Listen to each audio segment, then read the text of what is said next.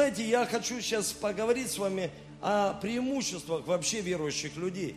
Вот я родился в Санкт-Петербурге, но с 7 лет я живу в Ростове-на-Дону. И у нас, э, мой папа был спортсмен, и я жил, знаете, в таком хорошем доме. Это была пятиэтажка, сталинские дома, у нас было четыре комнаты. И в нашем доме, такой двор у нас веселый был, у нас, ну, мои друзья, это были дети или людей с торговли, или де, дети спортсменов, или дети криминальных авторитетов. Ну, ну, ну, ну, страна такая у нас была. И мы вот росли, и у меня друг мой был, Леша Амфибиаде. Его папа чемпион мира по бильярду. И папа давал несколько шаров фору. И мы видели, дает четыре шара, а потом выиграл. Мы думаем, слушай, виртуоз, как он вообще это смог сделать? Вообще так играет. И я это к чему говорю? Что Бог дает нам фору, дает нам преимущество. Мы просто, верующие, не всегда используем эти преимущества. И я хочу прочитать Священное Писание. Знаете, плохо, что Алексея со мной нет сейчас, потому что Алексей так игрался с грехом и заигрывал с этим миром, что не имел преимущества Божьего страха. Многие люди, я слышу в последнее время, они так, знаете, изливают такую любовь. Я люблю Бога, что вы мне указываете? И я вижу, как они грешат, как они ведут аморальный образ жизни, как они разводятся и говорят, все, кризис в нашей семье, и они разводятся. И ты думаешь, слушай, люди потеряли самое, что ни на есть важное – учение, которое мы должны давать. Это страх Божий, начало мудрости. Если хочешь радоваться, и чтобы в твоей жизни была мудрость, принимать правильные решения – имей страх Божий. Если хочешь помазание Божье, имей Божий страх. Имей просто Божий страх. А он, страх Божий, не придет, знаете, как облако. Написано в Писании, приди ко мне, сын мой, страху Божьему научу тебя. Страху Божьему мы обучаемся, мы учимся, как ученики. Мы учимся каждый день, обучаемся. И в Библии говорится, филиппийцам, 3 глава, с первого стиха. Наконец, братья, радуйтесь Господи. Мне не трудно писать об этом и еще раз, потому что для вас это будет надежней. Берегитесь псов, людей, делающих зло. Берегитесь членовредителей. То есть апостол Павел пишет и говорит, берегитесь тех людей, которые себе вредят. Членовредительство, это, знаете, вот человек режет себя, он ну, себе вредит в жизни, он что-то делает против себя. И ты ему говоришь, зачем ты против себя делаешь? Зачем? Ты же можешь испытывать наслаждение в жизни, Божие благословение, счастье в семье. Ты можешь увидеть в своей жизни руку Божью, даже направлять эту руку Божью, когда ты будешь молиться. Зачем же ты себе вредишь? И смотрите, что говорит дальше. Истина, обрезанные, это мы с вами, поклоняющиеся под руководством Духа Божьего, хвалящиеся Иисусом Христом, не полагающиеся на внешнее. Хотя я могу полагаться на это. Если у кого есть основания полагаться на внешнее, то тем более у меня. Апостол Павел говорит, на плоть, на плоть свою. И он говорит, почему? Я был обрезан на восьмой день от рождения. Происхожу из израильского народа, из рода Вениамина. Я чистокровный еврей. И по отношению к закону фарисей. Я ревностно преследовал церковь и с точки зрения законнической праведности беспорочен. И дальше он говорит, но все, что я считал преимуществом, я сейчас почитаю за ссор я почитаю за ссор. То, что я считал преимуществом. Все, что я считаю преимуществом, я почитаю за ссор. Последнее время, общаясь с каждым человеком, пастор, лидер, просто человек, я вижу, как люди теряют Божий страх. И когда они теряют Божий страх, я им объясняю, послушай, почему ты теряешь Божий страх? Иными словами, ты теряешь мудрость.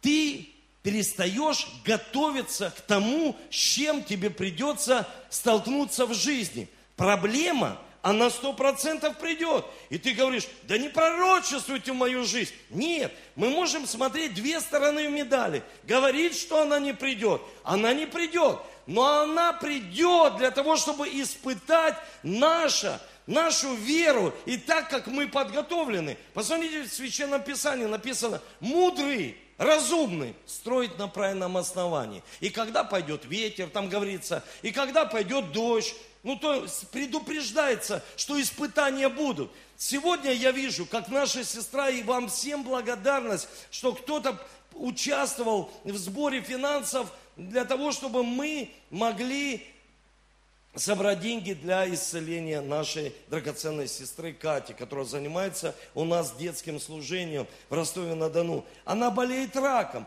Но если бы я ей два года назад сказал, Катя, слушай, а ты можешь раком заболеть? Она скажет, пастор Идор, ну что ты негатив какой-то говоришь в мою жизнь? Почему ты это говоришь? Или человеку говоришь, у тебя бизнес сегодня, ну ты никогда не думал, что может прийти просто банкротство в твою жизнь. Раз и твой товар никому не нужен нужен. Раз все, и все, все остановилось. Ты никогда не задумался об этом? Слушай, ну как-то не думал. Я всегда на позитиве. Да, мы должны быть на позитиве. Да, мы должны быть верующими людьми. И смотрите, что говорит Священное Писание.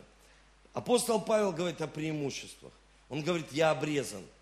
Я с детства верующий. Наши дети, они всегда говорят, что, ну, спрашивают, к нам приезжают, пасторы, там люди просто приходят домой. Они говорят, вы сколько верующие? А вот Валерия здесь. Ну и так человек говорит, два года, три. Они, а мы с детства. То есть апостол Павел говорит, я с детства обрезан, я с детства верующий человек. Но я хочу вам сказать, хочу вот просто, чтобы мы прочитали место Священного Писания и понимали, что такое вера. Первая, э, филиппийцам первая глава, шестой стих. Чтобы мы всегда были в этом уверены. Что такое вера? Уверенность в невидимом. Уверены. Мы уверены каждый день в этом. Шестой стих. Я уверен, что тот, кто начал в нас это доброе дело, доведет его до конца, ко дню возвращения Иисуса Христа. То есть ты просыпаешься, все не так пошло. Болезнь пришла, банкротство, ну, к примеру, служение не растет, в семье проблема. А ты просыпаешься и говоришь, я уверен, тот Иисус Христос, Бог всемогущий, Бог обеспечитель, Дух Святой, начал во мне это дело, и Он доведет его до конца. Вы слышите меня?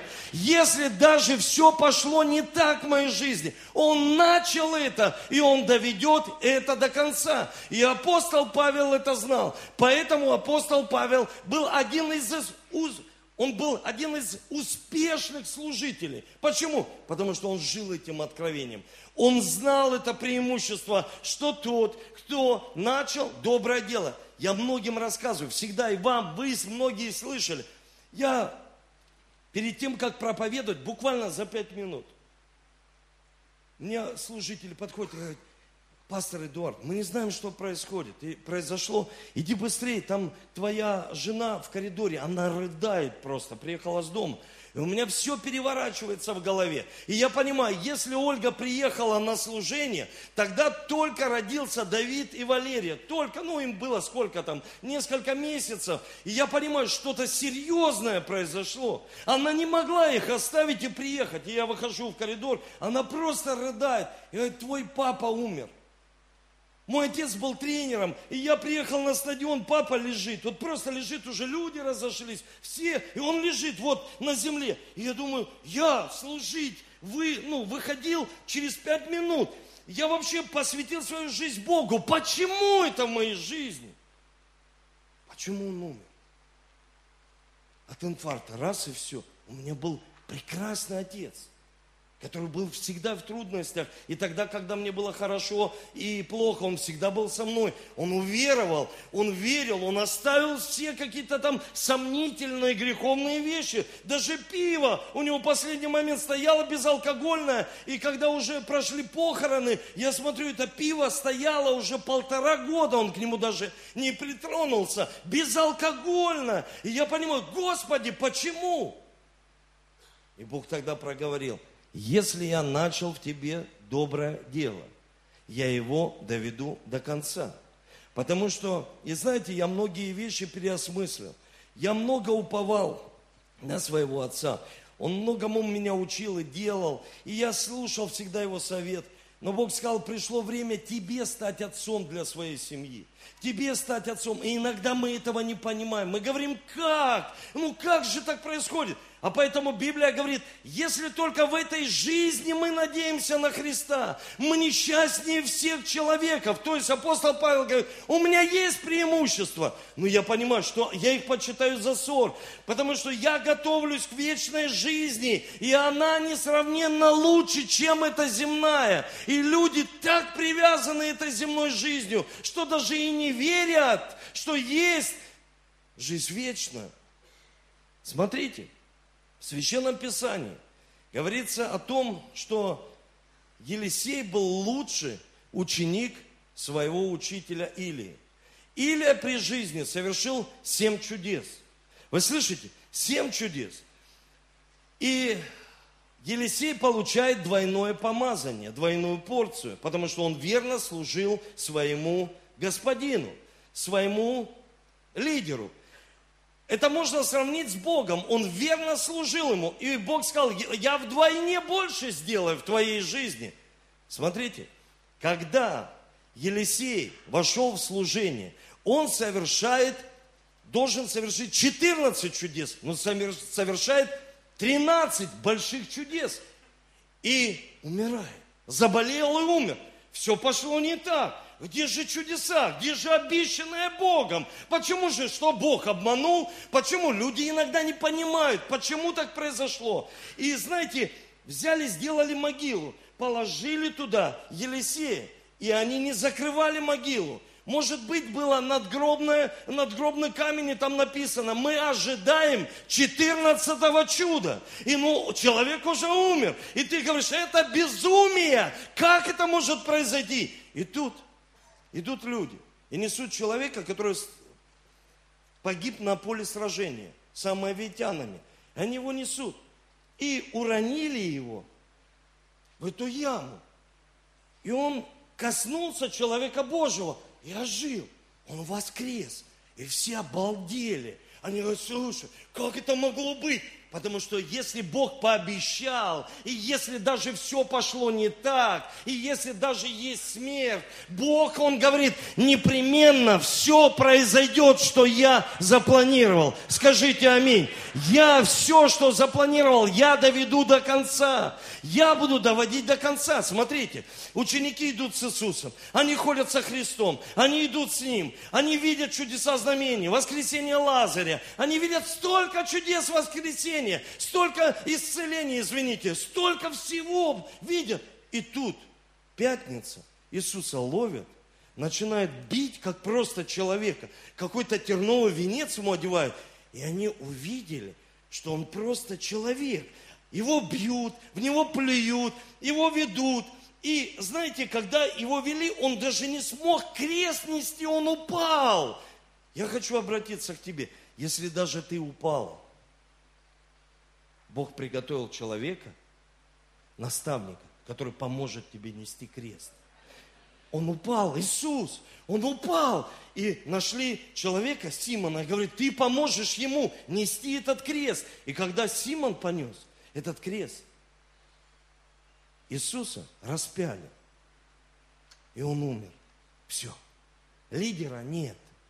Знаете, ученики, они все разбежались, кроме одного, Иоанна. Все, его нет. Он умер. Он на кресте и мертвый. Иногда люди поклоняются мертвому Иисусу, даже не веря в Его воскресение. Но если в твоей жизни пятница, если в твоей жизни пятница, что-то пошло не так, идет разочарование, приходят обиды, горечь, ну, проблема, сын стал наркоманом, ты увидела, мама или отец, следы от, от этих игл, ты увидел, ты говоришь, как все, все, все умирает. Если пятница не может чтобы не пришла суббота. А за субботой воскресенье. Воскресенье сто процентов придет. Вы слышите? Если что-то пошло в твоей жизни не так, что такое вера? Вера, верой мы проектируем свою жизнь. Мы делаем проект. Вот я построил дом, я сделал проект. И мне спрашивают, ой, и люди говорят, ой, а я хотел нулевой этаж, но не сделал. Ты верой проектируешь свою жизнь. Вы слышите меня? Ты проектируешь, ты веришь, ты веришь, что это произойдет. И я хочу тебе сказать, если ты веришь в Иисуса Христа, значит тебя остановить невозможно. Вы слышите? Ни отверженность, ни разочарование не может тебя остановить. Потому что, смотрите, жизнь Иова, он потерял все в своей жизни – детей нет, имущества нет. В его сердце есть только вера, и ее не видно. Люди хотят что-то увидеть. Есть вера, и ее не видно. И он получает в два раза больше, чем у него было, потому что он имел в сердце побеждающую веру. И апостол Павел говорит, очень важно иметь эту веру.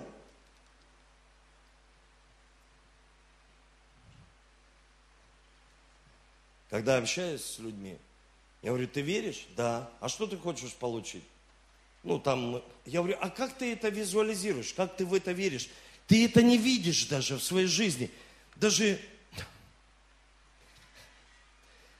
знаете, когда есть такой герой, он мне очень нравится, это Заравель. Он строит 10 лет храм. Строит, строит, строит, 10 лет храм. И потом происходят такие испытания в его жизни. На него написали люди, которые окружали его и сказали, он строит здесь пятую колонну. И ему запретили строительство. Он строит благое дело, и ему запрещают. Ему запретили, и он перестает строить. Десять лет. Вы представляете, 10 лет ты посвятил какому-то делу в своей жизни. И когда он строит 10 лет, он, ему запрещают, он заложил основание. И к нему приходит пророк и говорит ему такие слова. Начни все сначала. Начни все сначала. Человек говорит, я 10 лет строил, я что-то строил. И он говорит, начни все сначала и заложи краеугольный камень. И мне вот это нравится, потому что краеугольный камень закладывается в начале и в конце стройки. Где твой краеугольный камень? Где твой краеугольный камень? Ты хочешь жениться? Да. А где рамочка на столе?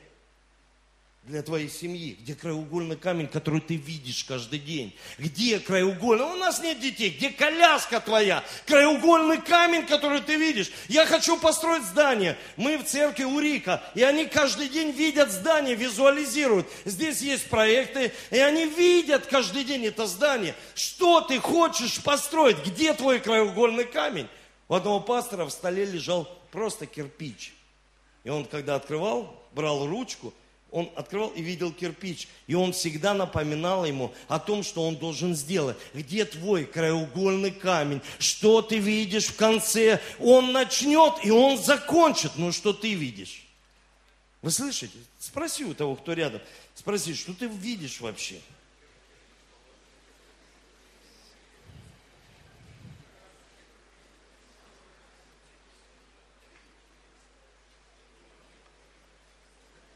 Знаете, если человек хочет деградировать, он видит только передачу по ТНТ.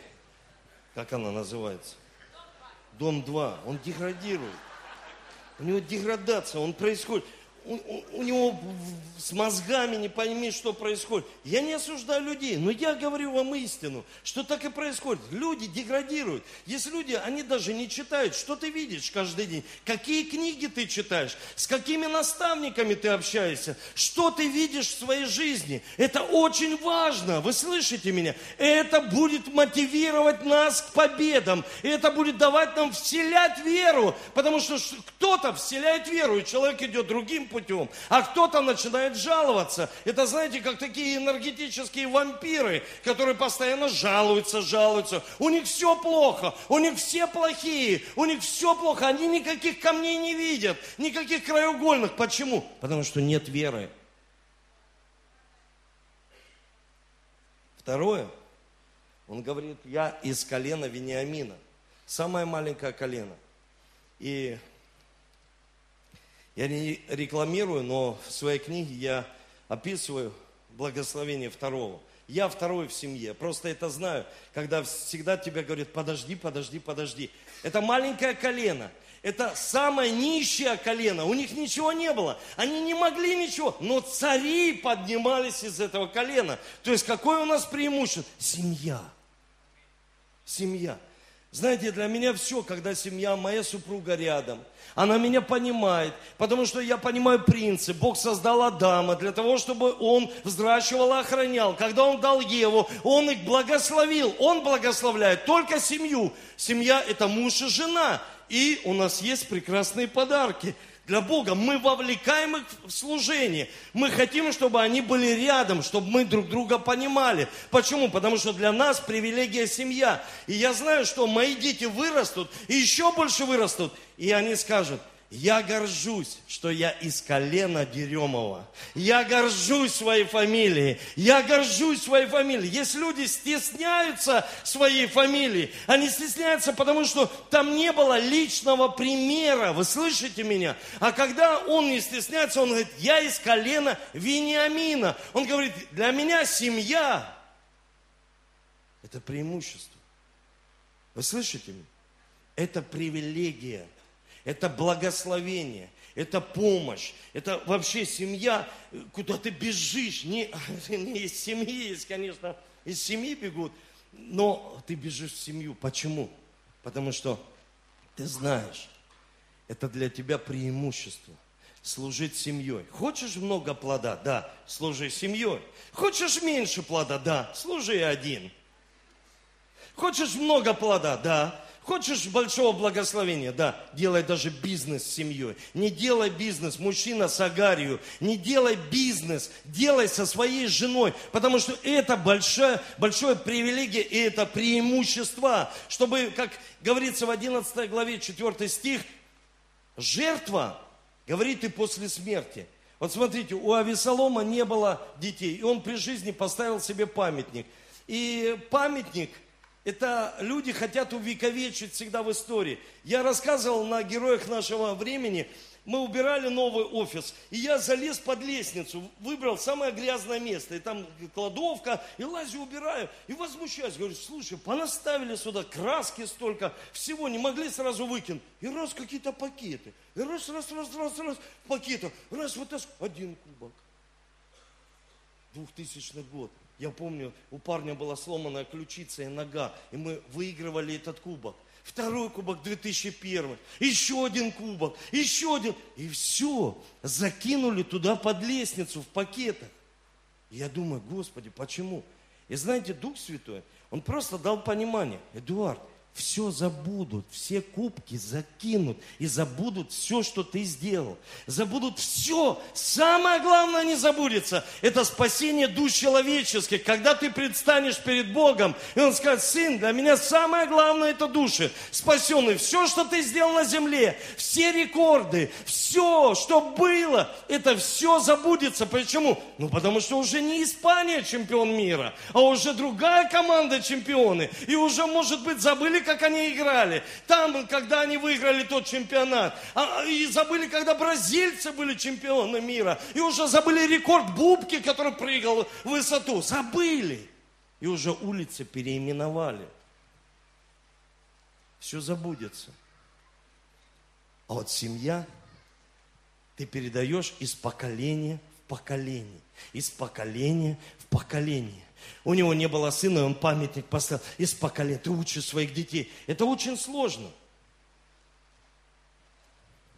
Потому что дети всегда прячутся за верой родителей. И они думают, что им автоматом может прийти. Нет. И ты говоришь о реальности жизни. О реальности. Что она реальна. Третье. Апостол Павел говорит, я еврей. Здесь есть евреи на этом месте? Есть евреи. Молодцы. Бог говорит о принадлежности. Он говорит, принадлежность твоей земли. Он говорит, я еврей. Я с России. И он говорит о принадлежности. Знаете, патриотизм и национализм, там тонкая грань идет – и в Библии говорится, самое главное, чтобы мы делали. Бог говорит, от одной крови произошел весь род человеческий. Самое главное, чтобы народ искал меня. И когда он ищет меня, я прославляю этот народ. И очень важно понять, Авраам с Сарой, они искали Бога, и Бог создал народ. Я вижу, как Бог поднимает очень сильно Россию. Почему? Потому что люди, такие как вы, того, кто рядом скажи, такие как ты, ищут Бога. Они начинают искать искать Бога. И Бог изливает свои благословения на Россию. И когда человек живет в этой стране, я когда слышу человека, то, все, я говорю, ты живешь же в этой стране. Зачем же ты ее, ну, хулишь эту страну? Люби ее, благословляй и скажи, как Москва, город жизни, скажи, Россия, страна жизни. Еще раз скажите. Аминь. Аминь. Павел говорит, я по учению фарисей. Фарисеев было 6 тысяч на тот момент в Израиле. Это были ученые люди. Знаете, очень важно иметь вот это преимущество, быть человеком образованным, постоянно работать над тем, чтобы повышать свою квалификацию. И мне нравится, когда люди знают свой дар, они идут в соответственное место, ну, обучающее определенное место, они обучаются в учреждении для того, чтобы стать еще эффективнее, еще эффективнее, еще эффективнее. Потому что Библия говорит, если у тебя затупился топор, Тебе нужно сделать его острым. Есть такое выражение, остроумный человек. Он умный человек. Почему? Ну, мы должны понять. Знаете, у каждого человека, ну не у всех, есть харизматичные люди, одарованные. Есть одарованный человек, харизматичный. Но на харизме далеко не уедешь. Харизмой ты можешь открыть дверь, но там что-то за дверью тебе нужно сказать. Потому что если ты не имеешь знаний, и для нас преимущество – это обучаться. Я очень рад, что большое количество пасторов сейчас, людей, они поступают в РХГ, они поступили, закончили РАКС, и это большое количество. Люди, которые никогда не обучались. И я хочу вам сказать, чтобы человек был всегда в стадии обучения. Никого нет – ну, ты знаешь, Бог рядом, Он видит, ученик ты или нет. Ты постоянно обучаешься, постоянно обучаешься. Мне нравятся люди, которые постоянно обучаются, и они, их Бог поднимает. Знаете почему? Потому что не из-за того, что у них много знаний. Они ученики, они учатся, учатся, Бог поднимает. И весь мир, у нас, знаете, мы хотим что-то иметь в своей жизни, но не хотим учиться.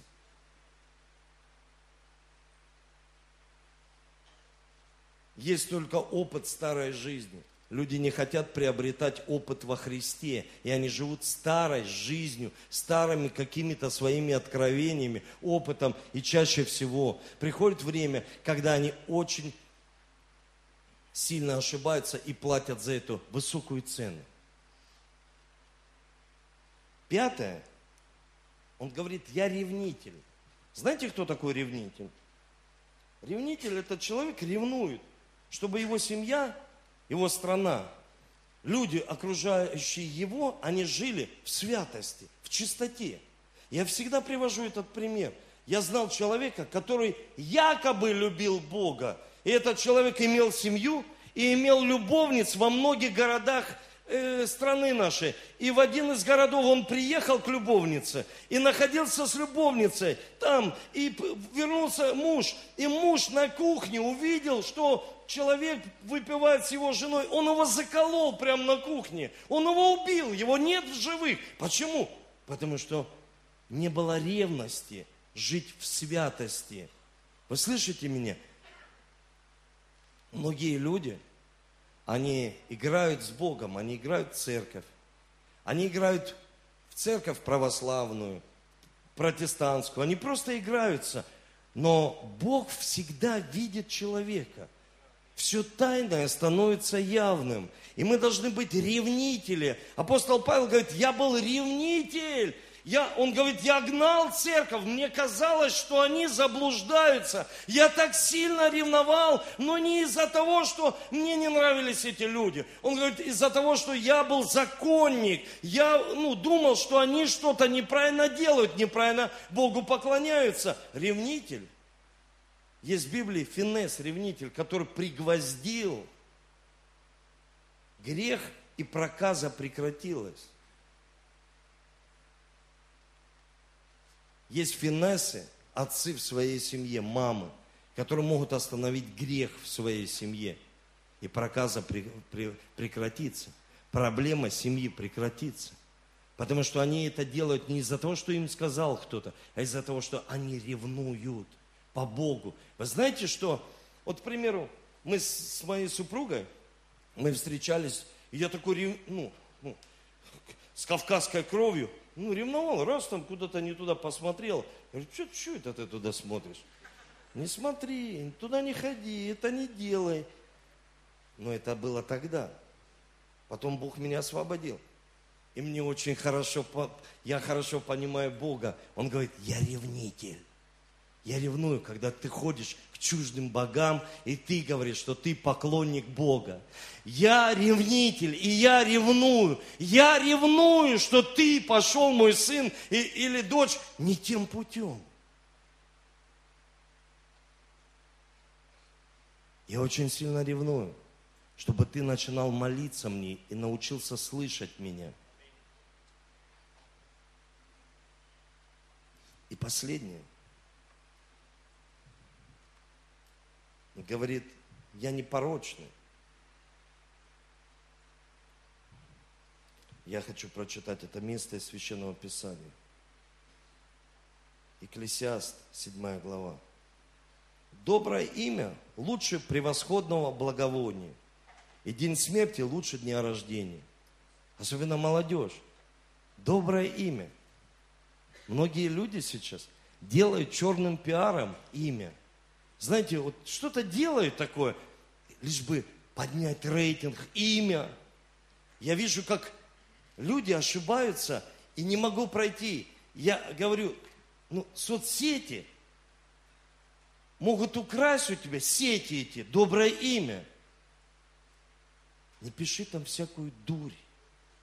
Потому будет стыдно за то, что ты написал. Не выставляйте, девчонки, себя в купальниках, в таких, знаете, вот просто, ну, ну, ну, ну весь мир смотрит, нате, посмотрите, а есть вообще. И потом человека Бог поднимает.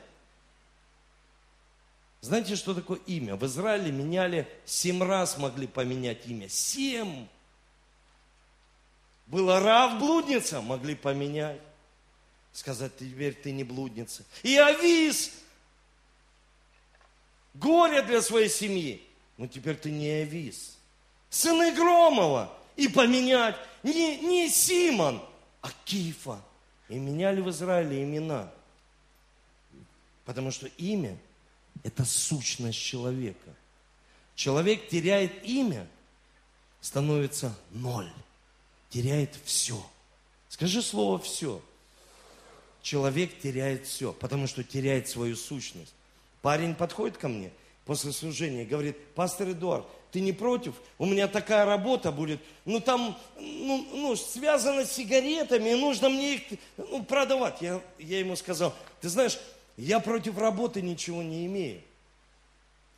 Против работы, когда люди трудятся. Но если ты верующий человек, ты будешь всегда в конфликте с Богом. А если ты будешь в конфликте с Богом, ты никогда не будешь иметь чистую совесть. А если ты не будешь иметь чистую совесть, в твоей жизни никогда не будет мира. Не будет, ни Бог не откроется тебе как шалом, как мир. Мир не придет в твою семью. Ты будешь постоянно переживать чувство, что вот-вот безопасность твоя закончится. Вот-вот что-то произойдет. Почему? Потому что человек идет на компромисс с этим миром. Давайте поднимемся.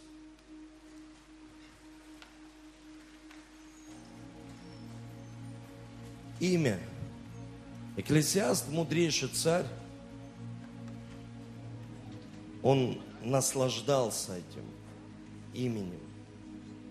Потом он его потерял, потому что потерял Божий страх. Послушайте внимательно. Конец жизни. Я помню, когда были похороны моего отца, приехали со всех мест – не только с Ростова, Санкт-Петербурга. Игроки из «Зенита» приехали, и люди стояли на похоронах, съехались верующие люди, мои братья. И каждый на похоронах говорит все хорошее. Когда хоронят людей, они говорят все самое хорошее, что они сделали здесь на земле. День смерти, он покажет, кто есть человек на самом деле, какое у него имя.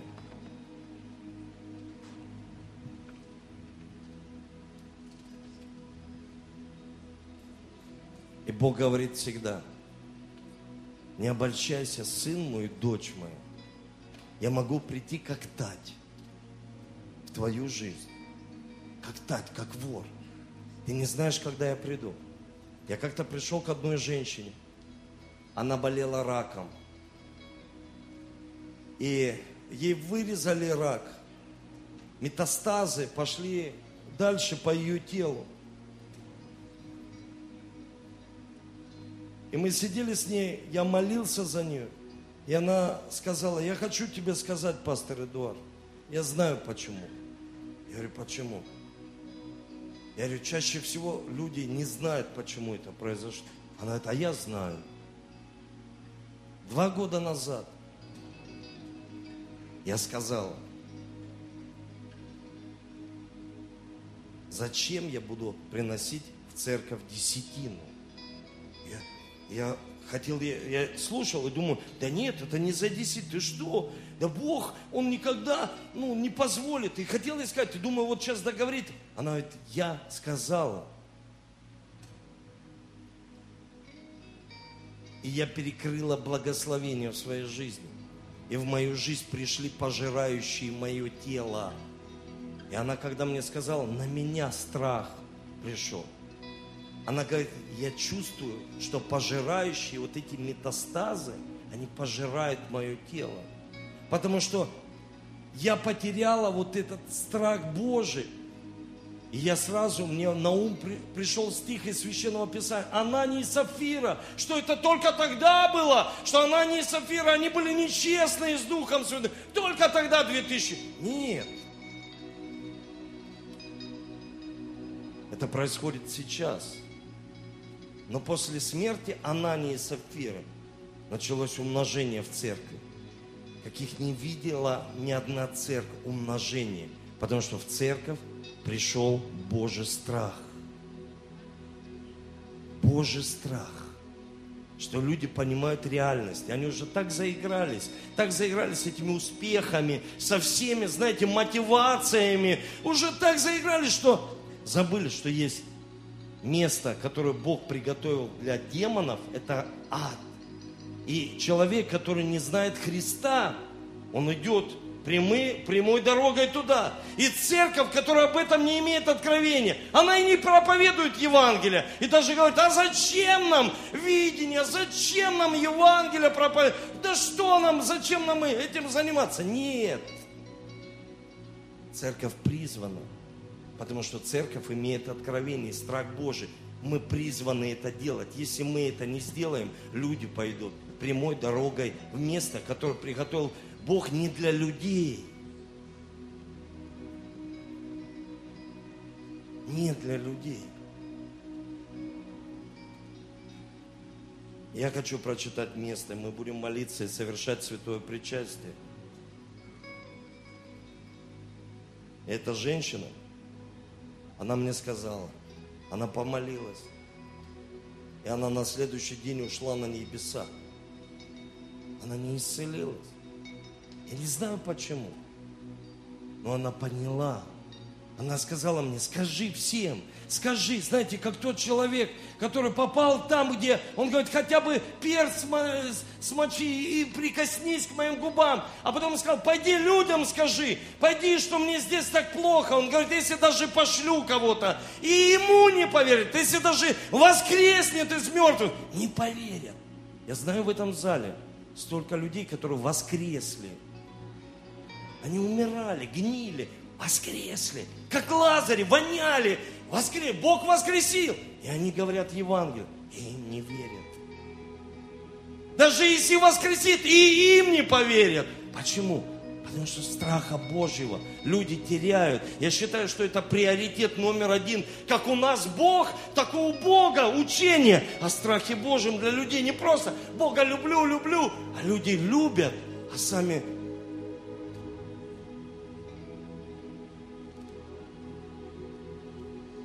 Третья глава, 12 стих, Откровений. Побеждающего я сделаю опорой в храме моего Бога. Он никогда его больше не покинет.